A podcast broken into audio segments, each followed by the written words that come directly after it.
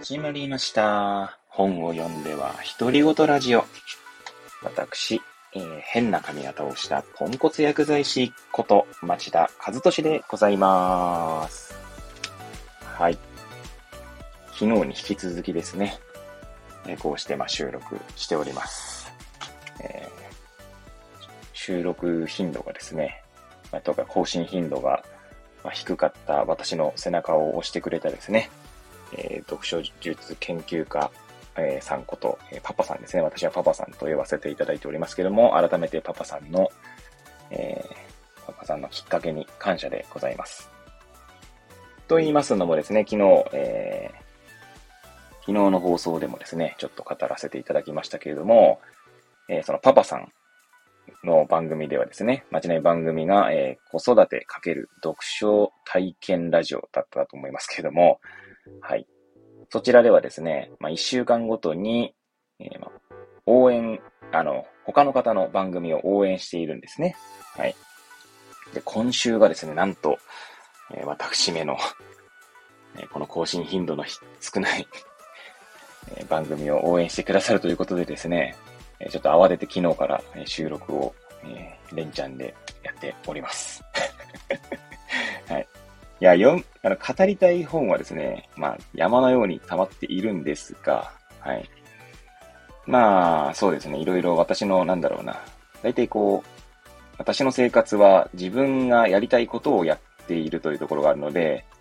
今はですね、スタイフとか、まあ、まあ、ラジオトークもしばらくやっておりませんが、まあ、収録することよりも読書することの方が 楽しくなっているというのもありますし、まあ、あと今、えー参加しているですね、今年度ですか。まあ来年、来年の1月までになりますが、まあ、えー勉強会の課題がですね、かなり多かったりとか、はい。まあ、そういうのもあって、えー音声配信の優先順位が下がっているというのもありますね。はい。まあ、あの、パパさんもおそらくそうだと思うんですけど、私もですね、今、本を読むのが楽しくて楽しくてしょうがないみたいなところがありますね。はい。なのですが、まあ、せっかくの機会ですので、はい。今日も収録していきたいと思います。はい。えー今日ご紹介する本はですね、えー、リスンという本ですね。えーこちらの本はですね、日経 BP 社から2021年8月9日に第1版第1釣りが発行されております。はい。えーケイト・マーフィーさんの、え著者、あ、著書でですね。で、えー漢訳者が、えー篠田真紀子さん。はい。エール株式会社、えー取締役の方ですね。はい。で、あとは訳者、翻訳した方が松丸さとみさんという方でございます。はい。でですね、私は正直、正直というか、この本に出会えて本当にこういろいろ学びがありましたね。まあ、普段の仕事がですね、まず、えー患者さんのお話を聞くということが、まあ、多いというか、まあ、そういった場面が多いので、とてもまあ気づきが多く、付箋の数もですね、とんでもない数になっておりますね。はい。えー、はい。まあちょっと写真でお見せできないのがなんとも言えないところですけど。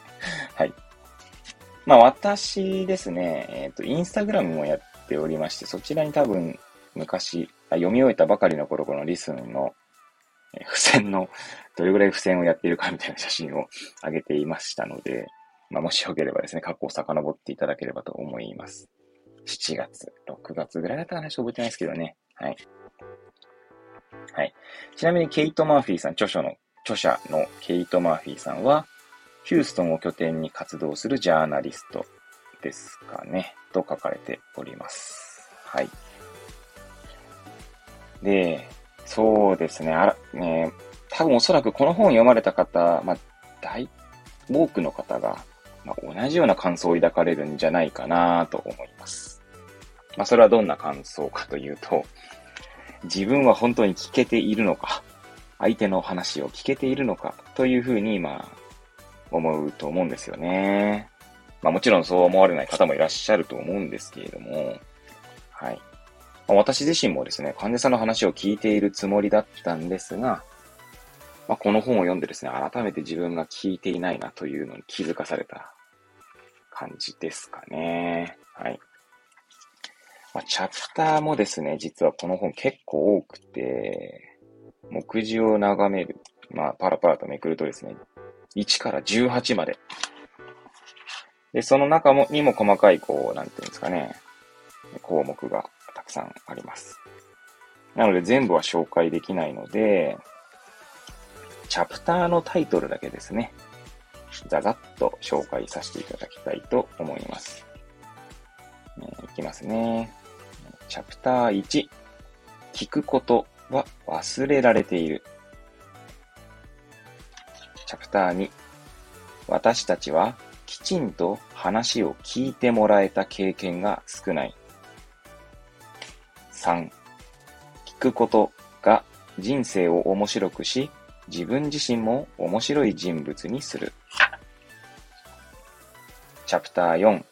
親しい人との仲もレッテルからも聞くことが守ってくれる。5、空気が読めないとはそもそも何が起こっているのか。チャプター6、会話には我慢という技術がいる。チャプター7、反対意見を聞くことは相手の言うことを聞かなければならないことではない。チャプター8、ビッグヒットは消費者の声を聞くことから生まれる。ちなみに途中なんですが、ここまでのですね、チャプターの1から7の聞くはですね、全部あの、門構えの聞くなんですけど、チャプター8の聞くはですね、え耳、この、傾聴の長の字ですね、になってますね。はい。じゃあまた戻りますね。はい。えチャプター9。チームワークは話をコントロールしたいという思いを手放したところにやってくる。チャプター10。話に騙される人、騙されない人。チャプター11。他人とする会話は自分の内なる声に影響する。チャプター12アドバイスをしようと思って聞くと失敗する。ちなみにこの聞くは門構えですね。はい。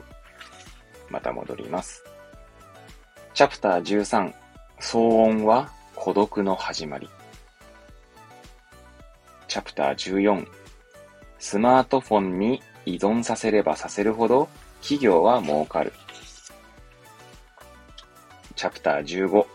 間を厭わない人は、より多くの情報を引き出す。チャプター16、人間関係を破綻させる最も多い原因は、相手の話を聞かないこと。ちなみに、あと残り2つですね。チャプター17と18なんですけど、ここに出てくる聞くは、えー、傾聴の長の字ですね。はい。じゃあ、戻ります。チャプター17誰の話を聞くかは自分で決められる。チャプター18聞くことは学ぶこと。はい。えー、チャプター1から18まで紹介してきましたけれども、そうですね。私はですね、まこの本を読んで、まあ自分の聞くことを、まあ、振り返るとともにですね、まあ、聞くことというのは、やっぱ相手の存在を、なんていうんですかね、肯定する、まあ、営みなんじゃないかなと、まあ、思うようになりましたね。まあ、ここの本に続いて読んだ本も、まあ、そういった、まあ、例えばケアの本とかですね、まあ、そういった本にも通じるところがあって、まあ、改めてこの本を読んでよかったと思いますね。はい。まあ、読み始めたきっかけは確か、まあ、いつものように荒木博行のブックカフェですね。 Voicy の番組。えー、一応、そうですね。私一応毎日、ほぼほぼ、ほぼほぼ毎日コメントしておりますけれども、そちらで紹介されたと記憶しておりますし、えー、漢訳者の篠田真紀子さんと、まあ、荒木マスターの対談も聞いたことがありますし、あとは古典ラジオかなんかにですね、なんかにて古典ラジオにですね、番外編で篠田真紀子さんが、まあ、ゲストでいらっしゃった時の回も拝聴しておりましたし、まあそういった意味では漢訳者にも興味があったっていうのもあるかなとは思います。はい。まあ何にせよですね、本当に、ちょっとまた読み返したいなと今、こう、パラパラめくって思うところですね。まあ私自身がですね、実践できているかどうかはさておきなんですけれども、で、まあもちろんですね、状況によっては、まあ例えばですね、薬局でもですね、めちゃくちゃ待合室が混んでてですね、っていう、まあシチュエーションですと、なかなか聞くことができないっていうことはあるんですね。まあそれでもなるべく人聞くようにしたいなとは思ってはおりますが、はい。えー、まあそれはさておきなんですけど、まあ、なんて言うんだろうな。私の感覚としては、相手の話を聞くことができたときは、やはり相手がですね、なんて言うんだろうな。こちらから見てですよ。相手の感情はわ、わかりませんので、相手ではないのでね。なんかこう、まあ、嬉しそうというか、生き生きしているというか、安心しているというか、なんかそんな感じを受けますね。そんな表情というか、仕草というか。はい。うん。あ、なんか、聞いてくれたって思っているのかなというね。はい。そんな感じがしますね。そういう感じを私が受けると、まあね、何度も言うように相手がどう思っているか、どう感じているかわかりませんが、はい。相手の心は覗けませんのでわかりませんが、少なくとも私がそのように感じるときには、まあ、聞くこと、聞くことができたのかなと思いますね。はい。なんていうんですかね、分かってくれたという感じなんですかね。はい。なので、そうですね。まあ、それに対して私も答えることも当然しますけれども、はい。ただ、なるべく相手の話を聞くことですかね。そして聞く際には、まあなんか、まあ私がこれちょっとリスンの内容とかは違うかもしれないんですが、まあ相手の感情ですね。感情に、こう、感情をこう、なんつうんだろうな。聞き取ろうと、まあ、努力しているのかなと思っております。何かエピソードを相手が話してくれたときに、まあ、その感情ですね。どんな感情を持っているのか。あるいはそのエピソードを体験した際にどんな感覚だったのか、えー、どんな、まあなんだろう、希望があるのか、まあ何が、したいとか、したいけどできないとかですね。はい。そういうことになるべくフォーカスしているっていうのがありますかね。まあなぜそんな相手の感情にフォーカスしているかというと、まあ、例えばですね、すごいわかりやすい例で言うと、じゃあ薬を飲みませんとか、まあ、そういった方がいらっしゃった際にですね、すごい本当かなり単純化しておりますけれども、えー、そうした際に、なぜ、えー、薬を飲まないのかということをですね、えー、よくありがちなパターンとしては、その薬が必要な理由を、まあ、永遠、永遠とというか、薬剤師がですね、患者さんに説明してしまうみたいな、えー、ことがよくありますね。はい。多分薬剤師あるあるなんじゃないかなと思います。まあな、まあちなみにちょっと話が脱線しますが、なんでこんなことが起こるのかなというと、つまり、なぜ薬剤師はそこで薬の効能とか、薬の必要性とか、まあ、患者の疾患に対しての薬の、そうですね、まあ、え薬がなぜ必要なのかを説明するのかというと、まあ私のこう、あの、私の考えではですね、えー、まあ薬剤師が患者さんとお話をする場面のことを、薬剤師業界では、服薬指導という言葉に、まあ、くくられるんですね。言葉で語られるんですね。まあ、そういった言葉が与えられていると薬剤師の行為が服薬指導という言葉ですね。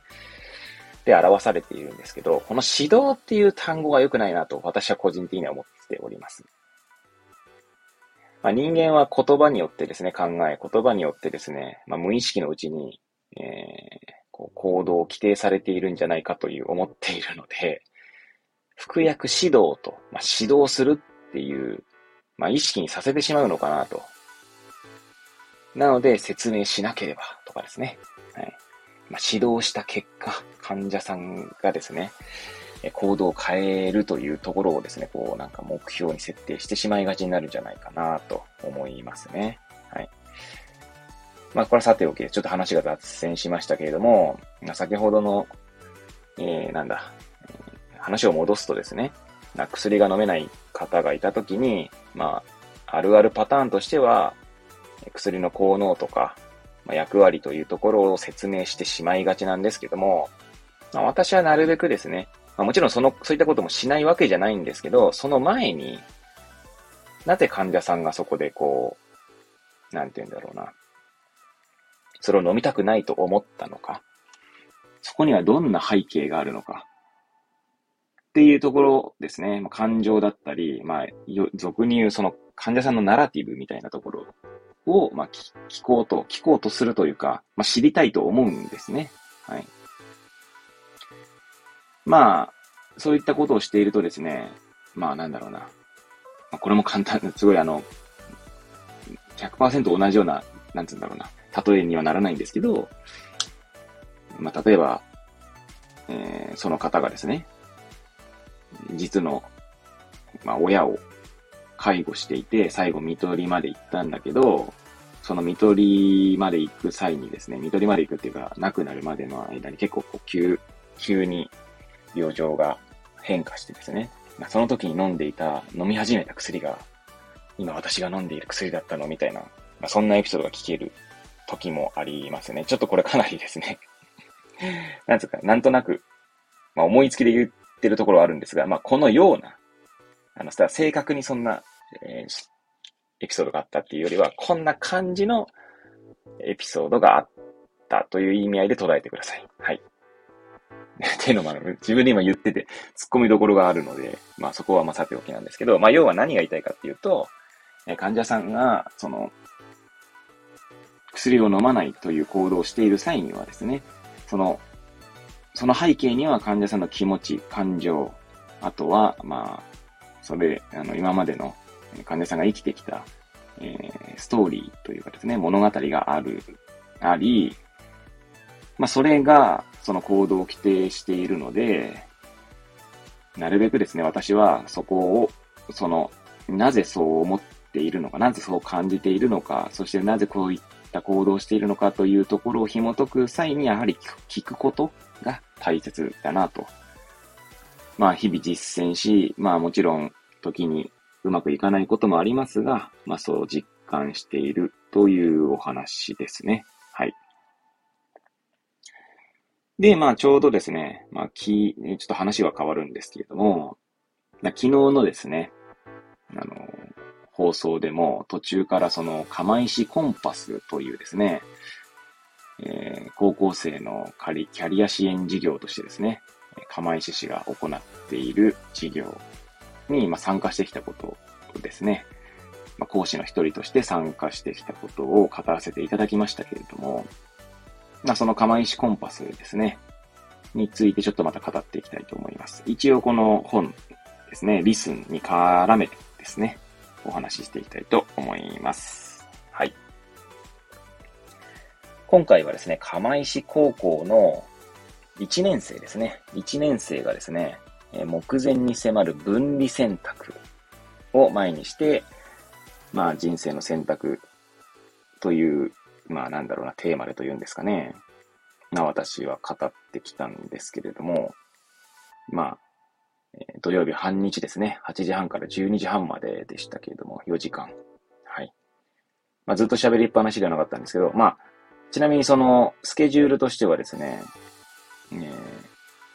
生徒と、生徒に対して私の経験を話したりとか、その対応、まあそういったセッションの時間は2回やりまして、50分かける2回ですね。はい。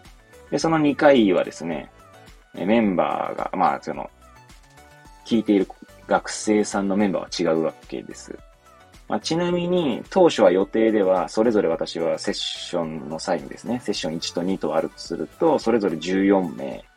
まあ、参加しますよということは、運営の方から聞かされていたんですけれども、まあ、名簿とかね、リストがあったので、はい。まあ、ちなみにその名簿には聞いておきたいこととかですね、どんな質問があるかというのが事前に書かれておりました。はい。で、まあ、実際はですね、ちょっとその日休みが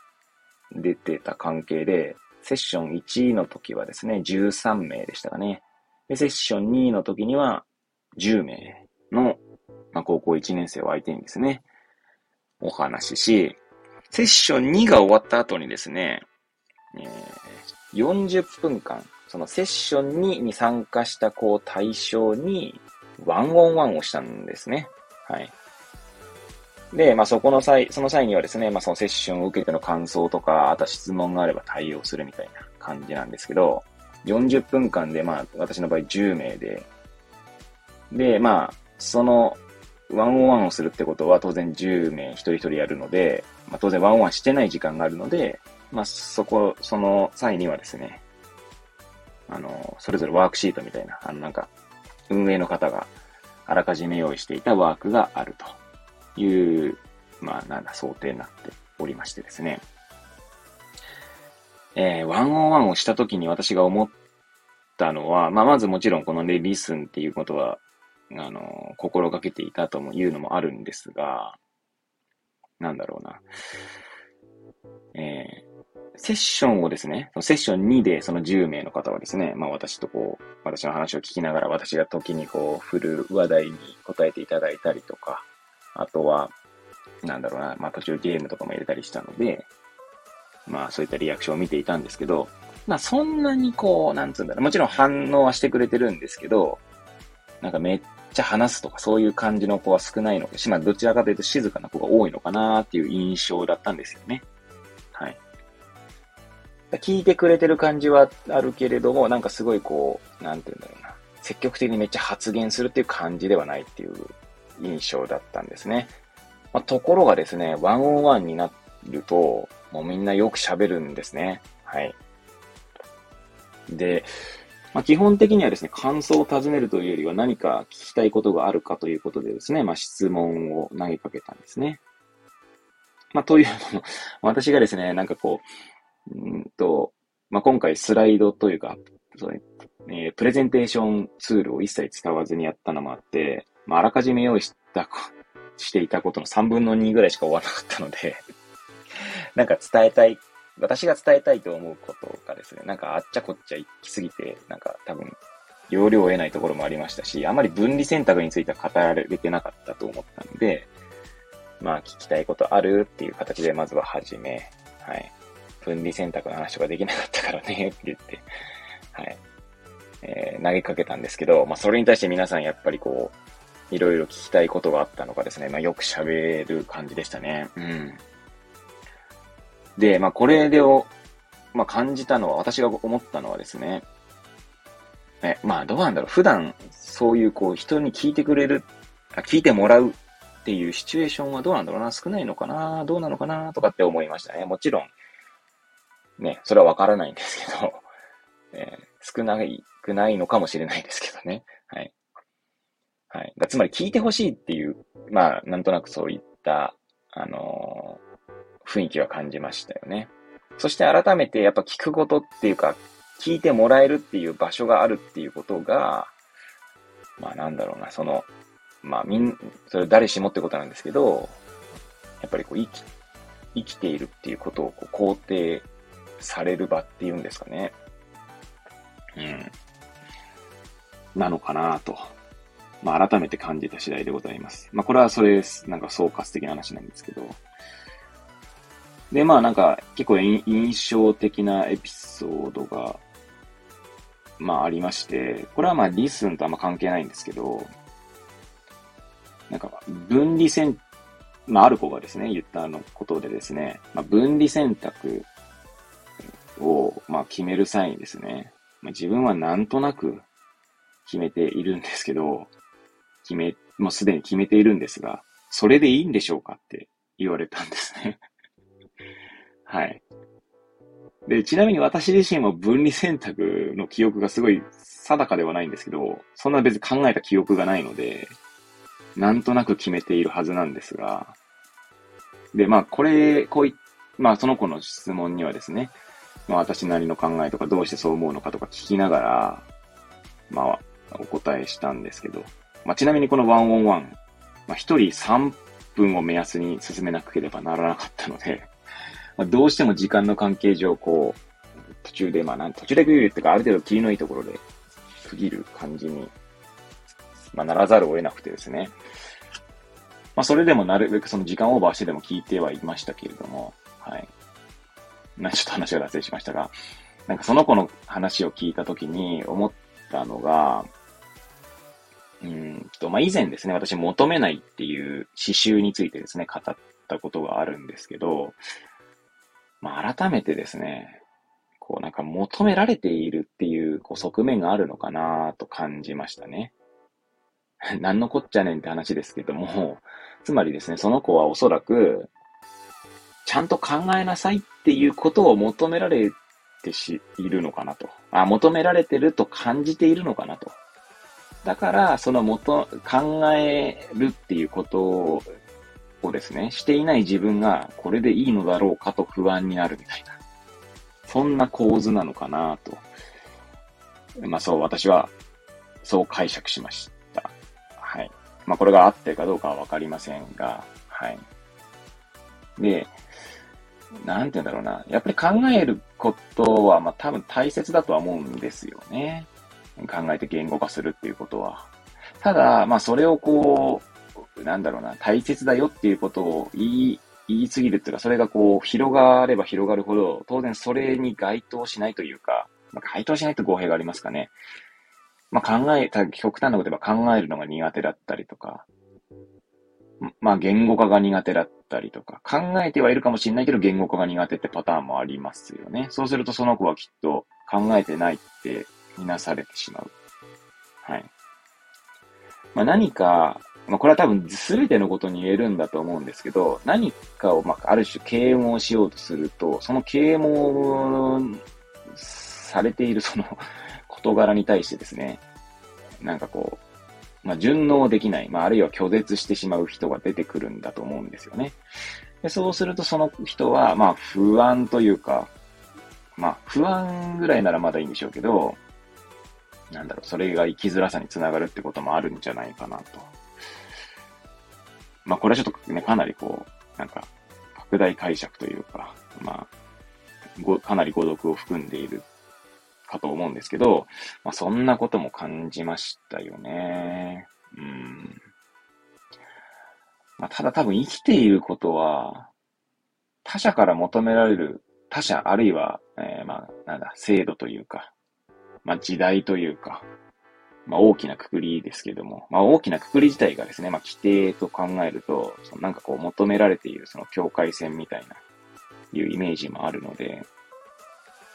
まあ、生きている限りそれからは多分逃れられないんじゃないかなというのが、今、日々思うことですね。はい。なので、その際にやっぱ大切なのは、やはり自分がどう感じ、な、まあ自分なりにいいんですよね。多分それなり、なんとなくでもいいんですけど、まあ、なんとなくそう思ったっていうのは多分おそらく直感的にそう思っているんだと思うんですよね。何か言語ができない何かがあって、まあそれを選択しているという、まあ、あるいはそれをに行動していると。まあ、でもそ、そういった、なんだ、それがいい、まあ、もその、それ、まあ、行動とかですね、まあ、その言動の、にもよるんですけど、まあ、基本的にはそれでもいいんじゃないかなと個人的には思いますね。まあ、犯罪行為とかだと、そらそらさてお、ちょっともうそれは良くない話なんですけど、はい。なんで他者からも、あの自分以外のものから、まあ、求められるものに対して、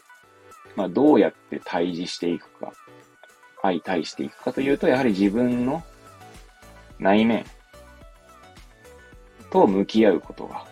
必要なのかなというのが個人的な、まあ、考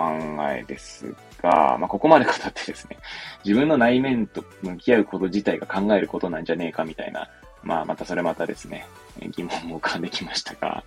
うん。まあそうですね、その考える過程で自分で自分を大切にするみたいな、いう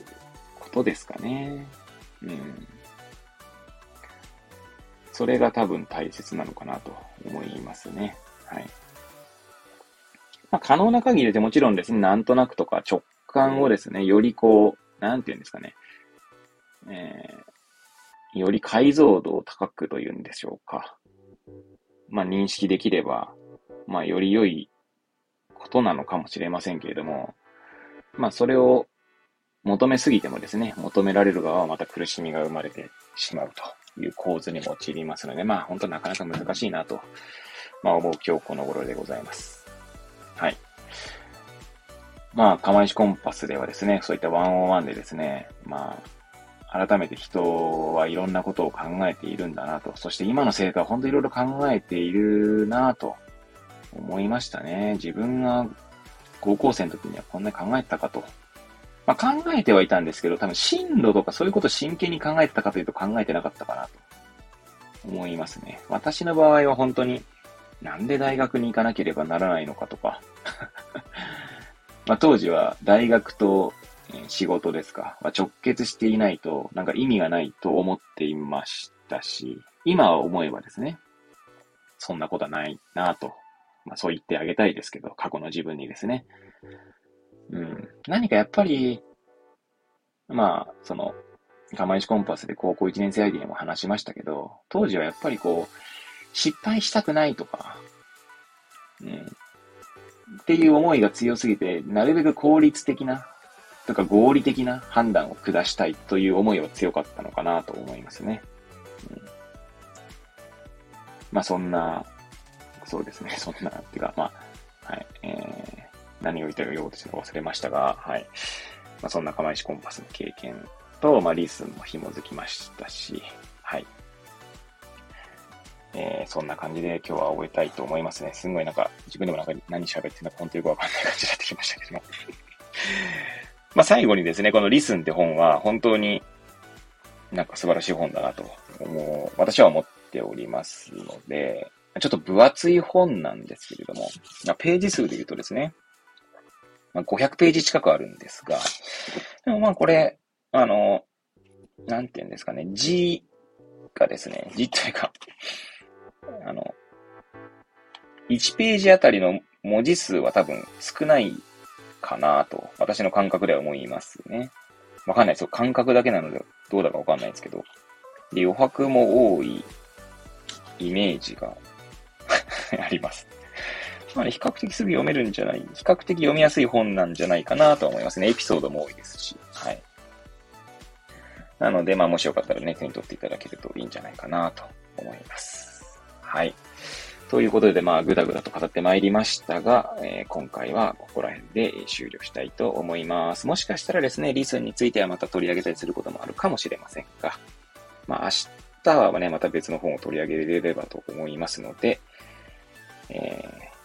ー、ぐだぐだとした放送ではございますが、もしよければまたお聞きいただけると、えー、幸いでございます。はい。というわけで、えー、また皆さんとお会いできるのを楽しみにしております。それではまたお会いいたしましょう。さようなら。